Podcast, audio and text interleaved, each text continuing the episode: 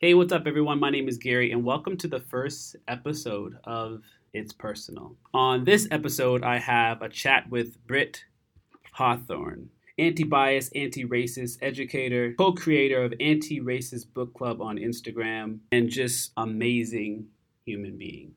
Shout out to Kobe and Carter. It's about to get personal. Personal. Personal. Just got personal. Gary and I just got personal. It's personal. My name is Derek Bourne. My name is Cornelius Minor. My name is Val Brown. This Personal. is Nick Dunn. Hi, I'm Donalyn Miller. Welcome to our first episode. I'm super excited. I have, uh, I guess, I want to say virtual friend right now, um, but eventually we will meet each other. We will be great friends in real life. How about you introduce yourself? Oh, I would love to. Hey, y'all, I am Britt Hawthorne. I am so honored to be here. Um, I just can't say enough. I, I hope you can hear that I'm smiling uh, right now from ear to ear. And um, who am I? Probably the first thing that comes to my mind is I'm a deeply introverted person. Um, I'm incre- incredibly passionate about education. Um, I'm also a mama to two beautiful artists, Carter, who's 11, and Code, also goes by Kobe, is six years old. Um, I'm a Montessori believer. Um, I'm a partner to my husband, and uh, I am also optimistic beyond measure. That's awesome. Um, Britt, you are extremely active on uh, social media. Uh, just before we get into some of the questions, can you share maybe your um, handles for social media, just so if anyone wants to get to know you a little bit more? Yeah, you can check me out on Instagram at Britt Hawthorne. I'm also on Twitter, uh, but don't judge me on that one. I'm at Britt Hawthorne underscore, um, making my way through understanding that world. And then you can also, view uh, want to get into my writing, you can visit me on Patreon at patreon.com backslash Britt Hawthorne. And that's really where I unpack a lot of what we're going to talk about today. One of the reasons why I am so intrigued by what uh, Britt is doing is that it's real. And I'll be honest, you are one of the people that have kind of influenced me to start this podcast because everything I see through your social media, um, it's so personal and it connects with everything and it relates to everyone and it relates to students. And so thank you. honestly. Thank you. Thank you for sharing that. Honestly, You know, yeah. you put stuff in the world and you never know how Of course. uh, it's going to come back to you. Of course, yeah. Um, so what we're gonna do is we'll go through a number of questions. Hopefully, just have a conversation with you. Um, but I do have a serious question, very very serious question. Um, oh. Tupac or Biggie? You have you ha- and you and I know a lot of people pick both. If you can justify it, I'll allow you for Okay. today. But I know it's really really hard. Wh- which one? Both. okay, here is my here's my really good justification. Um, as we're gonna get into a little bit more, one of the characteristics of white supremacy culture is either or thinking. It's this binary. And so what it does is it allows us to tokenize someone. And we also have like this exceptionalism that will happen. And Tupac is like, oh my gosh, I, I often think about Tupac being in my classroom and just me like learning right there with him and doing poetry and just like excavating his work and his writing. But Biggie oftentimes is someone who really is in my classroom every single day. And I will like never forget, you know, as he talks about his teachers and how his teachers are like, you're not going to be anything. And that one just always hits me to the core. Yeah. So, and they both make dope music. I mean, That was really good. That was really really good. I'll give you that. I'll give you that because that was actually like I didn't really even thought about it that way. Like I agree. Like Pac was definitely the he was the teacher. Like he was the one definitely pushing limits, definitely trying to engage. Then Biggie was that kid in the classroom. Like let me do what I want to do. Like I'm really good at things. You're not seeing me. Let me do it so I can prove to you um, that I'm a really really dope kid. Um, I think you nailed it. So I'm gonna give you a pass just for today. Thank, thank you. All right, Britt. So you did talk a little bit in the beginning about who you are. how about like where are you from? Like where do where maybe where did you grow up? Where are you living right now? Um, and maybe what does that background and culture look like for you as a kid? Yeah, okay, so I grew up, I was born and raised in a town called Rockford, Illinois. It's like an hour outside of Chicago. Um, so sometimes you'll hear my A's are a little hard. Uh, like when I like when I tell my uh, kids, I'm like, "Go get your jacket," and then they always laugh at me. But I grew up there, um, so heart of the Midwest, a very industrial town. Um, like the one of our largest employers was a car factory, so around a lot of blue collar um, folks, and education, of course was really thought of as a way, as a means to a paycheck. And so our district is also another one of the largest employers in this very smaller town, like 150,000 folks live there. Um, and then after you know the financial crisis after we had went through an auto crisis here in the united states uh, and plants were getting shut down uh, wages started getting cut. Um, Rockford quickly started to turn into what is now a really under resourced community. And so my partner and I, we decided we needed to move. And we now live in Houston, Texas. So we're uh, Southerners. Um, I do often say y'all, I've adopted that. um, and I love it. I love it here. If anyone knows a little bit about Texas, it's usually first the food we have an explosion of food in Houston, and I love that.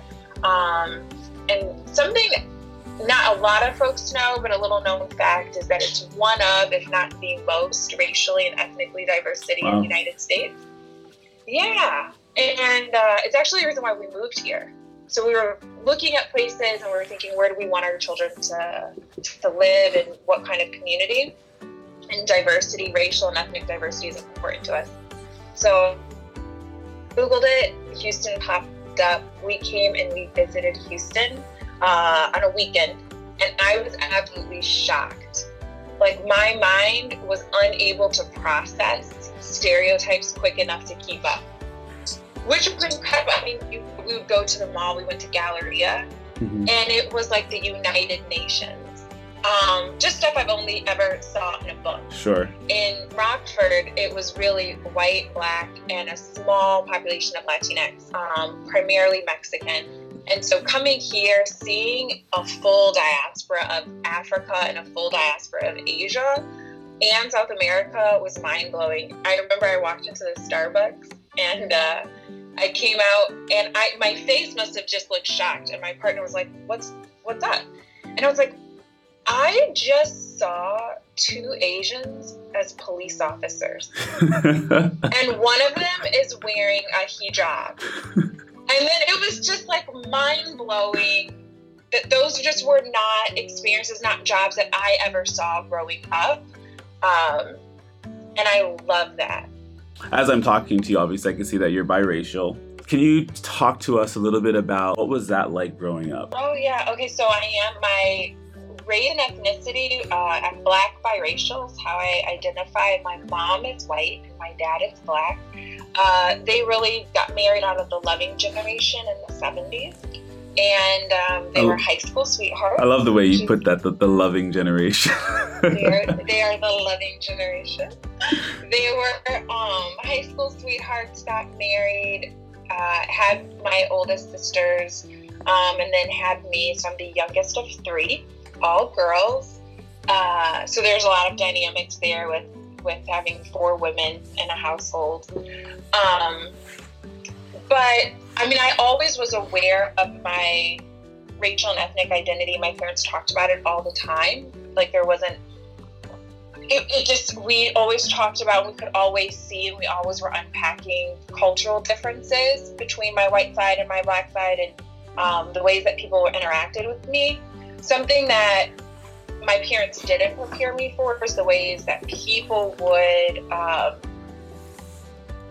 I guess, interpret who I am. Something I like growing up being a child, I always knew my racial identity, but I didn't feel like my friends did. And it wasn't until like my dad would come to the Valentine's Day party and they would be like, Brittany, who's that man? I'm like, who? They're like, that man. And I'm like, him? I'm like, that's my dad. They're like, that's your dad? And I'm like, yes. And they're like, oh, I didn't know you were black. And wow. I guess you just thought I had a tan. I don't know. so, but just always like having, or like if I had a birthday party and people would come to my house and, um, or things that we may do a little bit culturally different. hmm So that was always like me, K 12, trying to navigate that, uh, navigate my big curly hair and wanting to straighten it. Uh, and then in middle school, I um, was one of the chosen few to be selected for gifted and talented, which really meant that I got bussed across town. And we oh, Wow. had a gifted and talented program that was a school within a school. So what they did is they put our gifted and talented program in our lowest performing school. Wow. That way it kind of offsets the now that I realize what they were doing, it offsets the data so the Sure. school doesn't perform as low. But again, what I didn't anticipate was being in almost all black school. Wow. And so I grew up in a predominantly white neighborhood, white space. I went to a white school, K 5. Um, and then just over summertime, snap of the fingers, going to a predominantly black school. Now, being in the gifted meant that we had all kinds of privileges that my counterparts didn't have. Like we would go on field trips and we would get coach buses, um, and we all had textbooks that we could take home. Um, but I just remember having conversations with what we call the general ed students, and they were like, and I would say, why don't you have anything in your backpack? I mean, my backpack weighed like 15 pounds. We would have our backpacks would be on roll on wheels, and they're like, we, they're like, you can't take a book. That's stealing. And I was like, how are you doing your homework? And they're like, no, you have to finish your work before you leave. And I'm like, I have hours of homework. But just seeing how like the financial inequities that would happen, um, and then also like navigating being in the gifted program that was a predominantly white space, but seeing my counterparts at lunch that just weren't tokenized to have the same access and resources and advantages that I did. hmm Um, went to high school. I loved my high school. Shout out to Auburn High School, No, I- Illinois. I went to a high school called Auburn as well. Did you I really? did. High five. oh my gosh. Did you love your high school? I actually did like a lot. Was your high school super diverse too? it, you know, it wasn't. I wouldn't say it was. Um, in I kind of had this conversation with a close like family member recently. It was a little bit. It was segregated. Like we had one side that was predominantly black, and we went to one spot every morning. They called it the corner, and we all just hung out there. And then there was something called the pit, where basically that's where all of the um, I wouldn't say other, but predominantly white um, friends would stay there, and like we didn't really cross paths. Like there were times when I started to get into like tenth, or sorry, grade eleven, grade twelve, where I was like kind of crossing over a little bit, whether that was through student council or yearbook. I was just trying to be more involved with school, but if it wasn't for like those kind of activities, I don't think I would have really even wandered kind of over to that area. So it wasn't. I'm assuming yours was very uh, diverse. It was. Yeah. But that I think that's so important though for educators to remember that those extracurricular programs and ancillary classes that often get cut, hmm those are ways those are, are ways to connect folks that have very different backgrounds. Totally. But I am okay, so I am curious about this though. Because I want I actually want to research it more. Do you think that y'all were self-segregating in the sense of these are my people and this is who I feel affirmed with and so I'm like they get me and I can be my full self?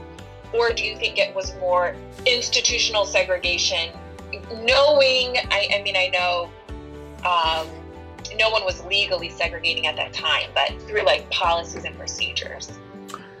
Um, who's interviewing who here? I'm, I'm sorry.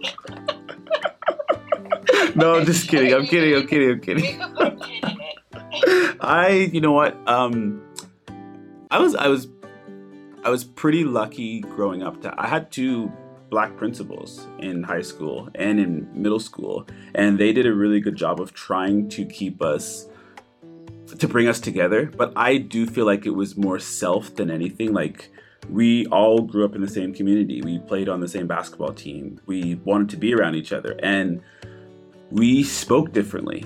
We had different things in common. So I think for the most part, that's what we were comfortable with. Um, and I think going off into another group and having those conversations would be very difficult because we felt like, and which we were, we're just from two totally different worlds. Like our communities um, in Nova Scotia, like we're predominantly black, and we were consistently being portrayed as gangsters or um, we were being racially profiled. We, we were in the newspaper for all of the wrong reasons, and it every other month there was like a thing and another thing, and we'd have to go to school, and people wouldn't say it, but you could see it on their face, like they're thinking, like, "Wow, like your community's in the paper again today." Um, how, how like it's almost like we feel bad for you, but we don't know what to say to you. Um, because I had a lot of friends, I had a lot of white friends, a lot of friends from different places, but they just couldn't really connect with me because we never had ever had that dialogue.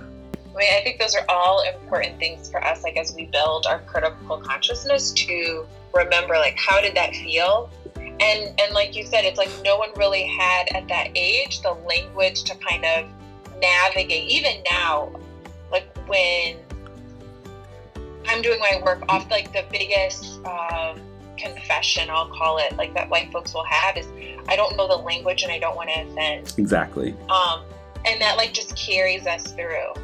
Yeah. So, Yeah. So I'm, I'm wondering, like, obviously, your, you said your schooling was one of the greatest times for you. What does your, your family life look like? Yeah, so my dad worked at Chrysler. Um, so, you know, he had a Monday through Friday, would get up at the crack of dawn, go to work. My mom was a teacher. Oh, cool. Um, and I know. And like I knew since I was nine, I was going to be a teacher, and I just loved pretending to be her. Um, she became a principal, and then um, middle school at home became very difficult. My mom was diagnosed with breast cancer, and so kind of as a child, it's still so abstract. What is that? And very like binary. Either you have cancer and that means death, or you're healthy. And trying to figure out what that meant, um, and then going into so and then it went into remission. Um, my eighth grade year, and at home life just seemed fine. We were going to move across town. We were going to buy a bigger house. Things were settling down. I got into high school. Um, I was playing soccer, and then my um, at the end of my freshman year, so not that much time, my mom was diagnosed with leukemia. Wow. So her cancer actually came back, but it, and it came back more aggressive. Um, so she went and stayed in Madison, Wisconsin, at University of Madison for a few months. She did a stem cell transplant, um, and it failed. It wasn't successful. And so, just two weeks into the school year, my sophomore year, my mom died of uh, leukemia. We lost the battle. So my two oldest sisters were already in college. It left my dad and I at home. Um, and I really didn't know what that meant to now be really an only child at home. Uh, my dad started working more to make up income. So he was working like six days a week. And I kind of just was found this new I was I was trying to find what it meant to be independent. Family was stepping in. My granny would come over in the morning and you know make sure I'd get on um, get off to school. I was driving at that time, and she would make me breakfast. Um, but I mean, just I was really lonely, and I didn't have any kind of tools to deal with grief. My high school tried to help, and they enrolled me in on-site grief counseling. Um, and I'm really grateful for it, but I, I wasn't really ready to accept. And so six months later, I found out I was pregnant. And so that's um, our, my oldest child, Carter, who is now 11. Um, and so finishing out high school, I was a teen mom, I was a single mom. And again, probably one of the reasons why I love my high school so much is they were so supportive. They got me enrolled in a teen mom program. Uh, they helped me figure out what WIC meant, which was a federal food program that would help me pay for um, formula and healthy foods and pay for gas so I could still stay in Wow. high school. Um, and then, uh, so I, I had him shortly after that, you know, had a healthy pregnancy, had a healthy labor and delivery, um, graduated high school with my child on my hip. Yeah, I am really, really proud. Um, and I could not have done it without all of the help of my school, my teachers. Um, I didn't always have great teachers. Mm. Uh, I had some really mean teachers during my pregnancy.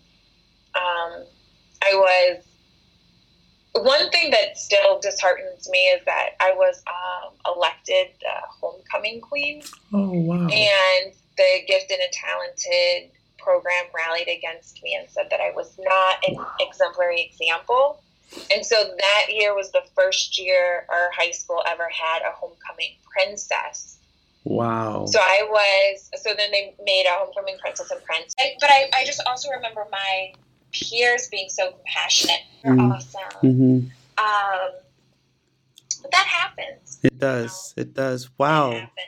Britt, that's like a that's a lot happening in high school, and I think not just high schools alone, but like colleges, like they could really learn from that model of like extraordinary care. You sometimes don't get that from like companies or businesses to have group of people to step in like that and make you feel so comfortable.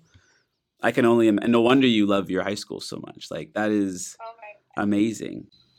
so incredible. I mean, I just remember, like, my teachers were noticing before I had told them I was pregnant. You know, I was sleeping in class, I wasn't turning in assignments.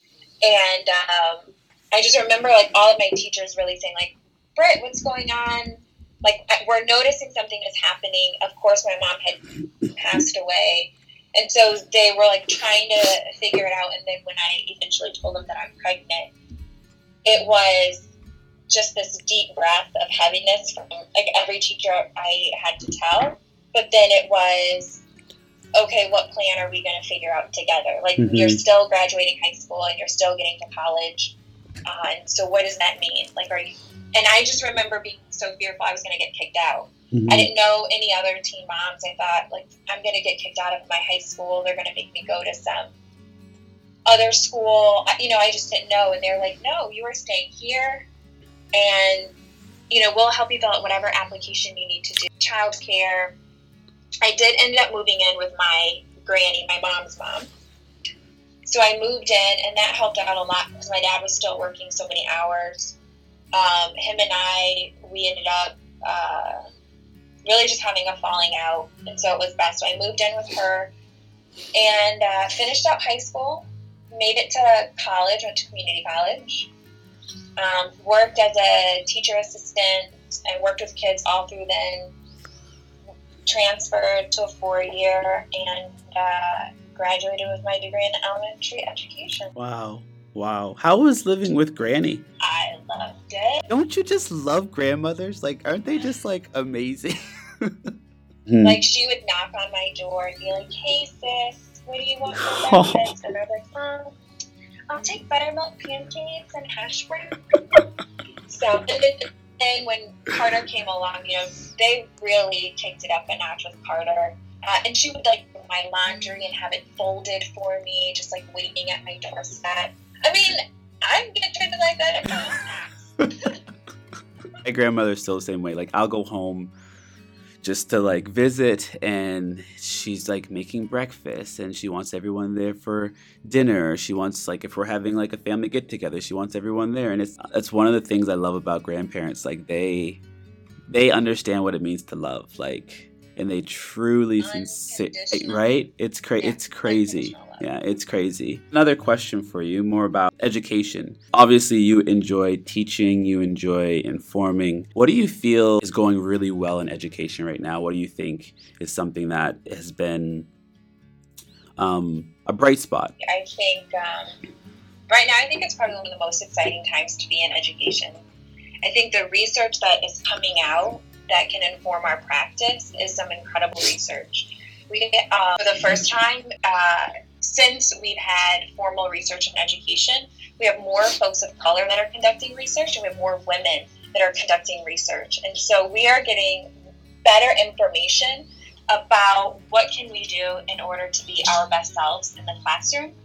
Um, I think we also have, uh, and I and I won't go into detail about it, but in the United States we had uh, Brown versus Board of Education, and that was one civil rights policy that was. Uh, a law that was created in order to integrate our schools. And um, from that, we inadvertently perpetuated this anti blackness, this inferiority complex of saying, well, black schools weren't equal or were inferior to white schools. And so from that period, we had thousands of black teachers that were systematically fired. And we have never recovered in the United States from the firing of all of those educators. But now, now we're seeing again on the rise of teachers of color entering the profession.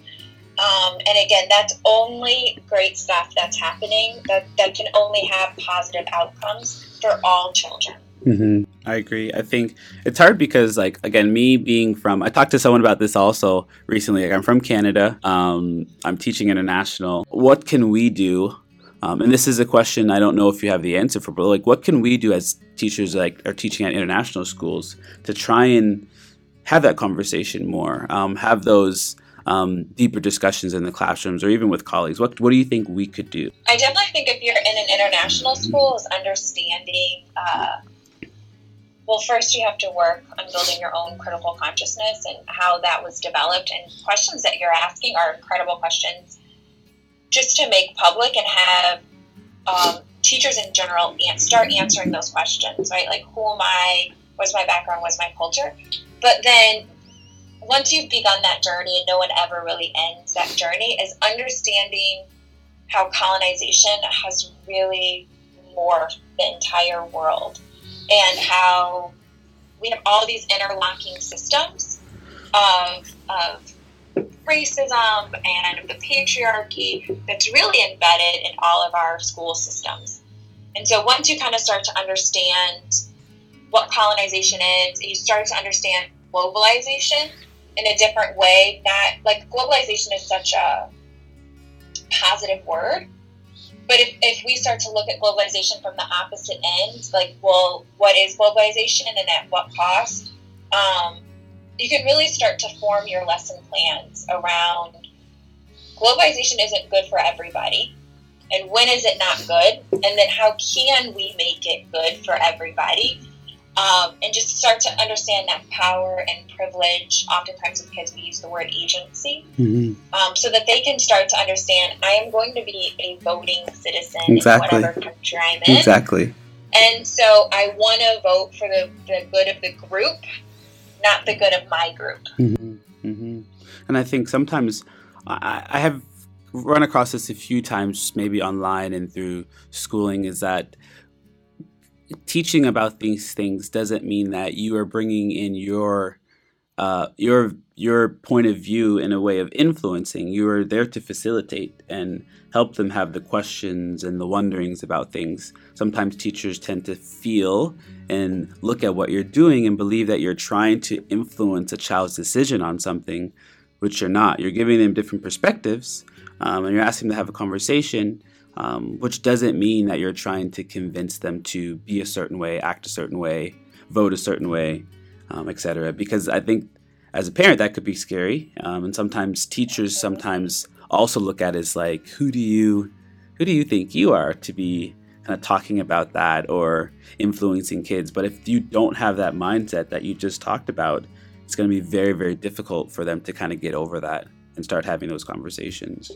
Absolutely. I think the more that we can admit that education is never neutral and we can just have that honest accountability to ourselves, and we even tell parents education isn't neutral, Mhm. but I am here to hold your child accountable of their thoughts and their actions and to intentionally make a choice. Mhm. We also don't want, and what can happen is that we'll have propaganda. No one is thinking critically about anything. Someone is making a decision. Um, and then that, those are the worst kinds of decisions. The ones that we don't know who, who made them, the one that we can't hold somebody accountable for. We just keep saying these invisible forces, Mhm. the government or the agency or the board, but we can't really point who it is Mhm. uh, we need to be able to point to who it is, and, and we want our learners to say, This is what I believe, and this is why I believe it. And we Mhm. want them to be proud of that, Mhm. whether we agree with them or not. We want them to be able to have a firm footing Mhm. and learn how to resist when they disagree. Mhm. You know, that's a healthy part of democracy, is learn how to resist in a way um, that feels right to them. Mhm. And, when do what do you think um, a good age is to start that? Like, when do you think we should start talking to kids about voice and change and resisting and voting or different perspectives? Like, where do you think that should start? from the very, very beginning. Um, I think between zero to six, I actually think early childhood teachers do a great job of doing that already. Oftentimes, it will be when someone cuts somebody in the line, right? And Of course. we'll say, um, yeah, and, and and we're watching it happen, right? And then and the child, it, most of the time, innately can already say, like, no, stop, move, and we encourage that, right? And we will want to guide it. We don't want another child pushing somebody else, but we do want them to use their voice and their agency. Mhm. Um, and then as time goes on, we always see it anyways, like in the cafeteria. Uh, if you have children that bring in food, we usually call them cold lunch children. Mhm. Uh, you'll see that food is currency in the cafeteria. is. Right? It is. It's like, I got this cupcake. And then you're experiencing a child who has power. And so, and talking them through that, ah, I see you got a little power here today, don't you? And how does that feel? And how are you going to use that? You know, are you going to start taking names and saying, uh, you know, who's going to trade me for it? Hmm. Who's going to sit by me? Who's, who's going to give me what for this? We see it all the time. Versus, hey, I genuinely want to share this cupcake with you, or I genuinely don't want to share that cupcake It's with true. you. We see it with school supplies in the beginning of school. If you if you don't do community school supplies, when everyone has their brand new supplies, some learners don't have new supplies or any supplies, and someone has the shiny pencil. You know, and they have to sharpen the pencil. They have to walk around with a pencil. It's like, why do you have the pencil? you don't even need the pencil right now. But it, so they already have a sense of power. And it is up to us to start to give them the language of like what they're experiencing and then Mhm. how to guide them through that. Um, oftentimes with my learners, uh, I'm not in the classroom anymore. I homeschool my children now. Mhm. But when I was in the classroom and I would start to feel that they were giving up their power to me, then we would have a really serious discussion. And I would say, you know what? I really feel like you're giving me too much power over you. There's no reason why I should be asking you. Um, that there's no reason why you should have to ask me to go to the bathroom. Go. It's almost disrespectful when they. It's like, are you like, you're really gonna stop me from using the bathroom right now? Like, sorry. I'm like, I am in the middle of a lesson. like, you are empowered to go to the bathroom, take care of any of your fundamental needs. I don't care. yeah, Take care of it. I Take of totally agree. But then when they go to the bathroom and a teacher has to walk them back to my classroom because they will fail, right? And no big deal. hmm And then now I and now I have to do what? I have to say, okay, now you have to ask me before you go to the bathroom. Yeah. Or you'll have to wait until lunchtime. And then I'll tell them, like, You're, why are you giving me this power? Uh-huh. Don't. Uh huh. Don't. No one should ever have to control you, your mind, your thoughts, your words, or your body. Mm-hmm. Choices, right? Everyone has a choice, right? Early, as early as possible, um, with young children, empower them to say no. Uh, no, thank you. Empower them to ask, ask, ask for consent, starting with physical consent. May I have a hug? Um, allowing them to say no about hugs and kisses. Um, but always just asking them, giving them the choice, and empowering them to say yes or no, or I'm not sure, I'm not ready yet. I'll Mhm. let you know. Mm-hmm. Yeah, I totally agree with you. I think uh, in my mind, I was thinking, yeah, I think as early as possible because there's so many situations, like you said, where you can talk about life and make it a little bit more real than just going to the bathroom. Like, yeah, it is about power. Like, you can totally have that power if you want to, or you can let someone else decide. I totally agree with you. Um, on the other side, what would you say? You're like in front of multiple teachers right now. What would you say the most important thing we need to be either talking about or having the conversation about in the classroom? I think that every teacher, I mean, if, if I if I had this megaphone and I could talk to all teachers, it would be to utilize an anti-bias, anti-racist framework. Um, learn what that is, get training around it. I saw that on your Instagram. You were talking about teaching tolerance and their anti-bias framework.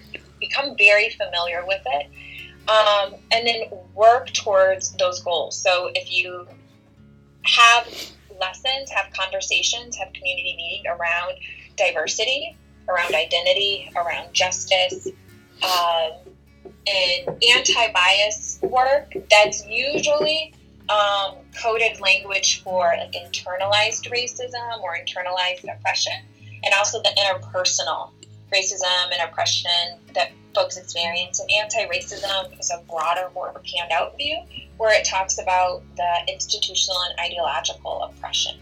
And so, having the conversations, learners are already experiencing all of these, and they see it.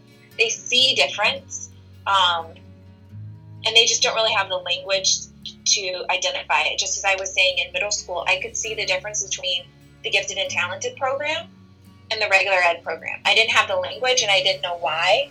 I didn't know why we got treated better than the other students. Um, but I could draw some conclusions that were probably inaccurate and to try to figure it out and make sense of my world. So I encourage all teachers to look into anti bias, anti racism. Um, do it for their learners, do it for ourselves. It's a healing process for ourselves. It gives us a lot of answers and direction. And then, if I had a very pinpoint uh, one, it would be teach Black Lives Matter. The first week in February in um, the United States, but I hope it will be a global movement. Um, go online, Google Black Lives Matter National Week of Teaching, and grab the lesson plans and host conversations around anti Blackness. It is present in every single community and every culture in the world.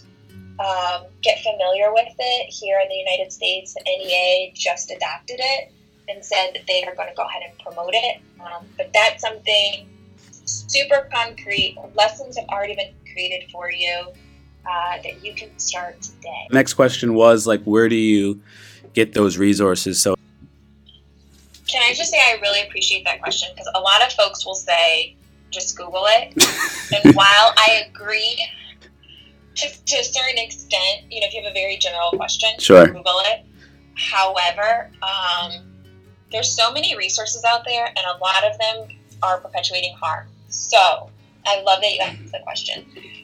Number one, uh, folks that you can follow on Instagram. Tiffany Jewell, her handle is at Anti Bias Montessori. Um, Antonia Adams, handle is Miss Adams Teaches. Um, Patrick, I think he's at President Pat. Mhm. Um, the uh, Radical Maestra, Kathy. Um, I'm trying to think who are Olivia uh, at Miss Birtles. She's great about talking about citizenship and democracy and voting.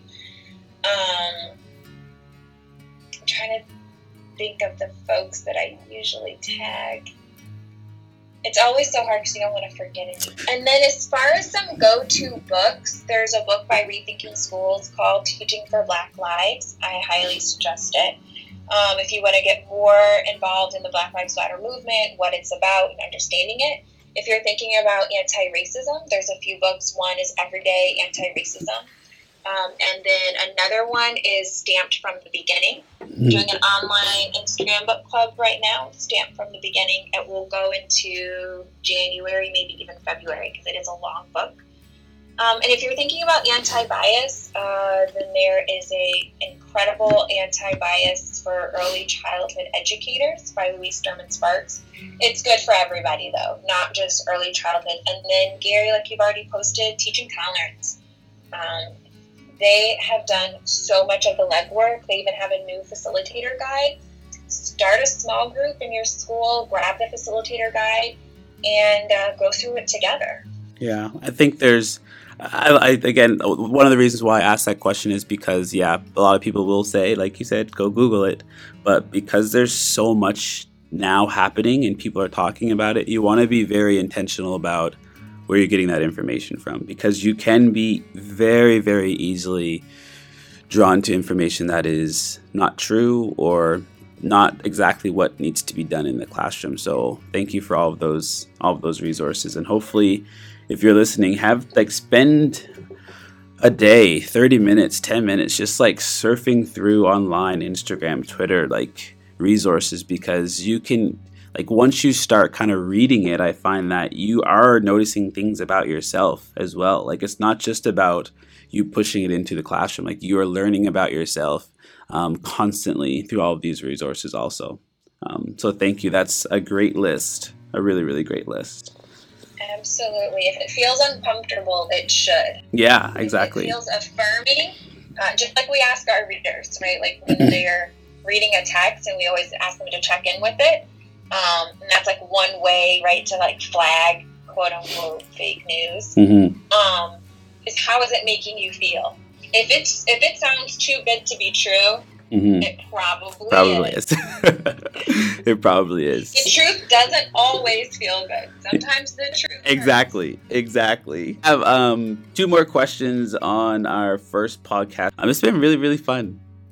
It's been really, really I'm fun. enjoying myself. so um, what is your favorite food? Grandma's here, and Grandma's cooking for me.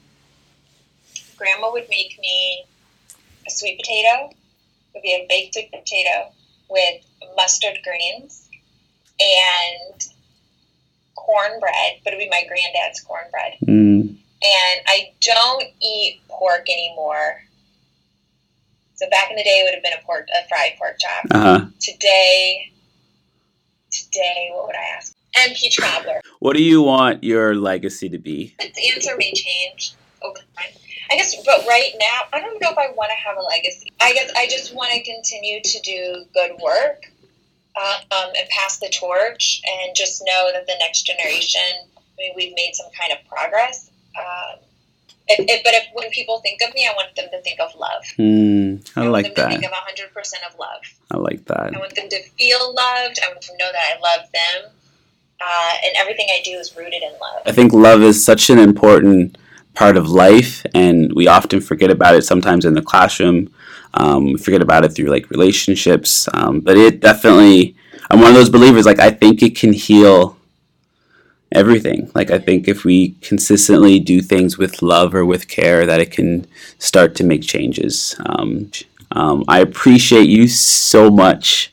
Um, this conversation was just so much fun. Like I didn't even feel like it was um, like an an interview. I don't know. I just felt like it was like good conversation. I know you did most of the talking, um, but I just truly enjoyed hearing your story, um, getting extremely personal with our audience, and just being very, very vulnerable. So I really, really appreciate that. Well, thank you so much for having me. I feel so honored when you asked. I was like, me? And I like like I said earlier, you just never know what you put out there, but what people are going to come back to you. And Yeah. so I'm just honored to share time and energy with you. I feel like a better person, and I, you know, this time to like process through my own consciousness is invaluable. Mm-hmm. So I absolutely love following you. I love following your wife. Uh, y'all offer me a perspective that I would have never had access to Mm. of like what's it like to be teaching abroad Mhm. um, what's it like what is another school even like now, now i now i can really be like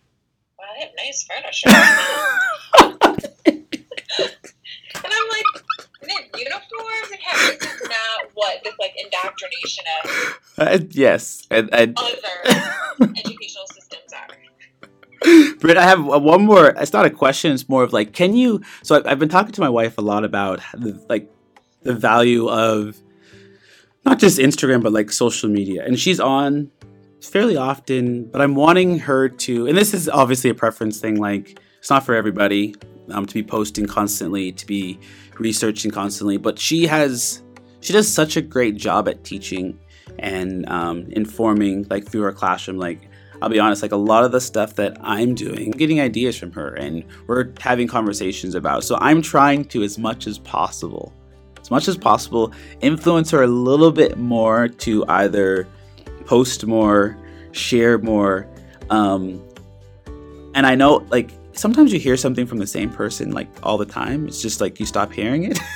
so if you can, you just like, with like one line, two lines, like, can you share with her like why she should do it like just and and again keeping in mind that it's not for everybody um, i think she wants to do it but just give her like one little pitch like why you think she's great at what she's doing um, the value of sharing her work online etc because i think it would be very very um, helpful in my in my journey of trying to get her to post more online Well, I can I can share. For me, I mean, I turned to Instagram really a few years ago as like a classroom newsletter for my parents, and then um, it quickly became a place of like refuge and a place of continuing development. Like for myself, I was feeling very isolated, being the only educator doing ABAR work in my school. Um, and so it allowed me to really create community and connection.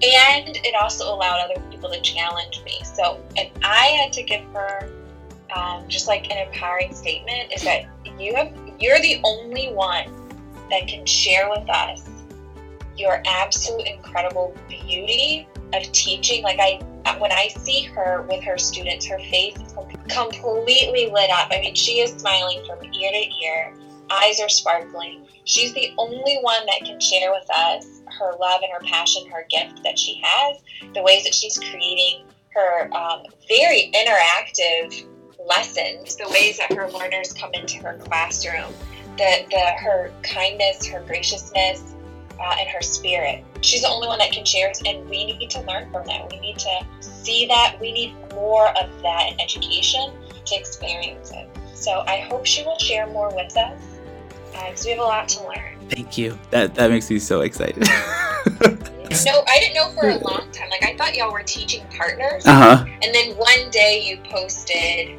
like this is, or my, my wife, or this is my wife, and I was like, I had no idea. Here I'm like, y'all are teaching best friends. I'm we like, are oh my gosh, how can I love her like even more? This is our first podcast. It's personal. I'm with Britt, and she did an amazing job. I appreciate you. Thank you so so much for for being with me today. It just got personal. Thank you. All right, All right, see you. Thank you. bye.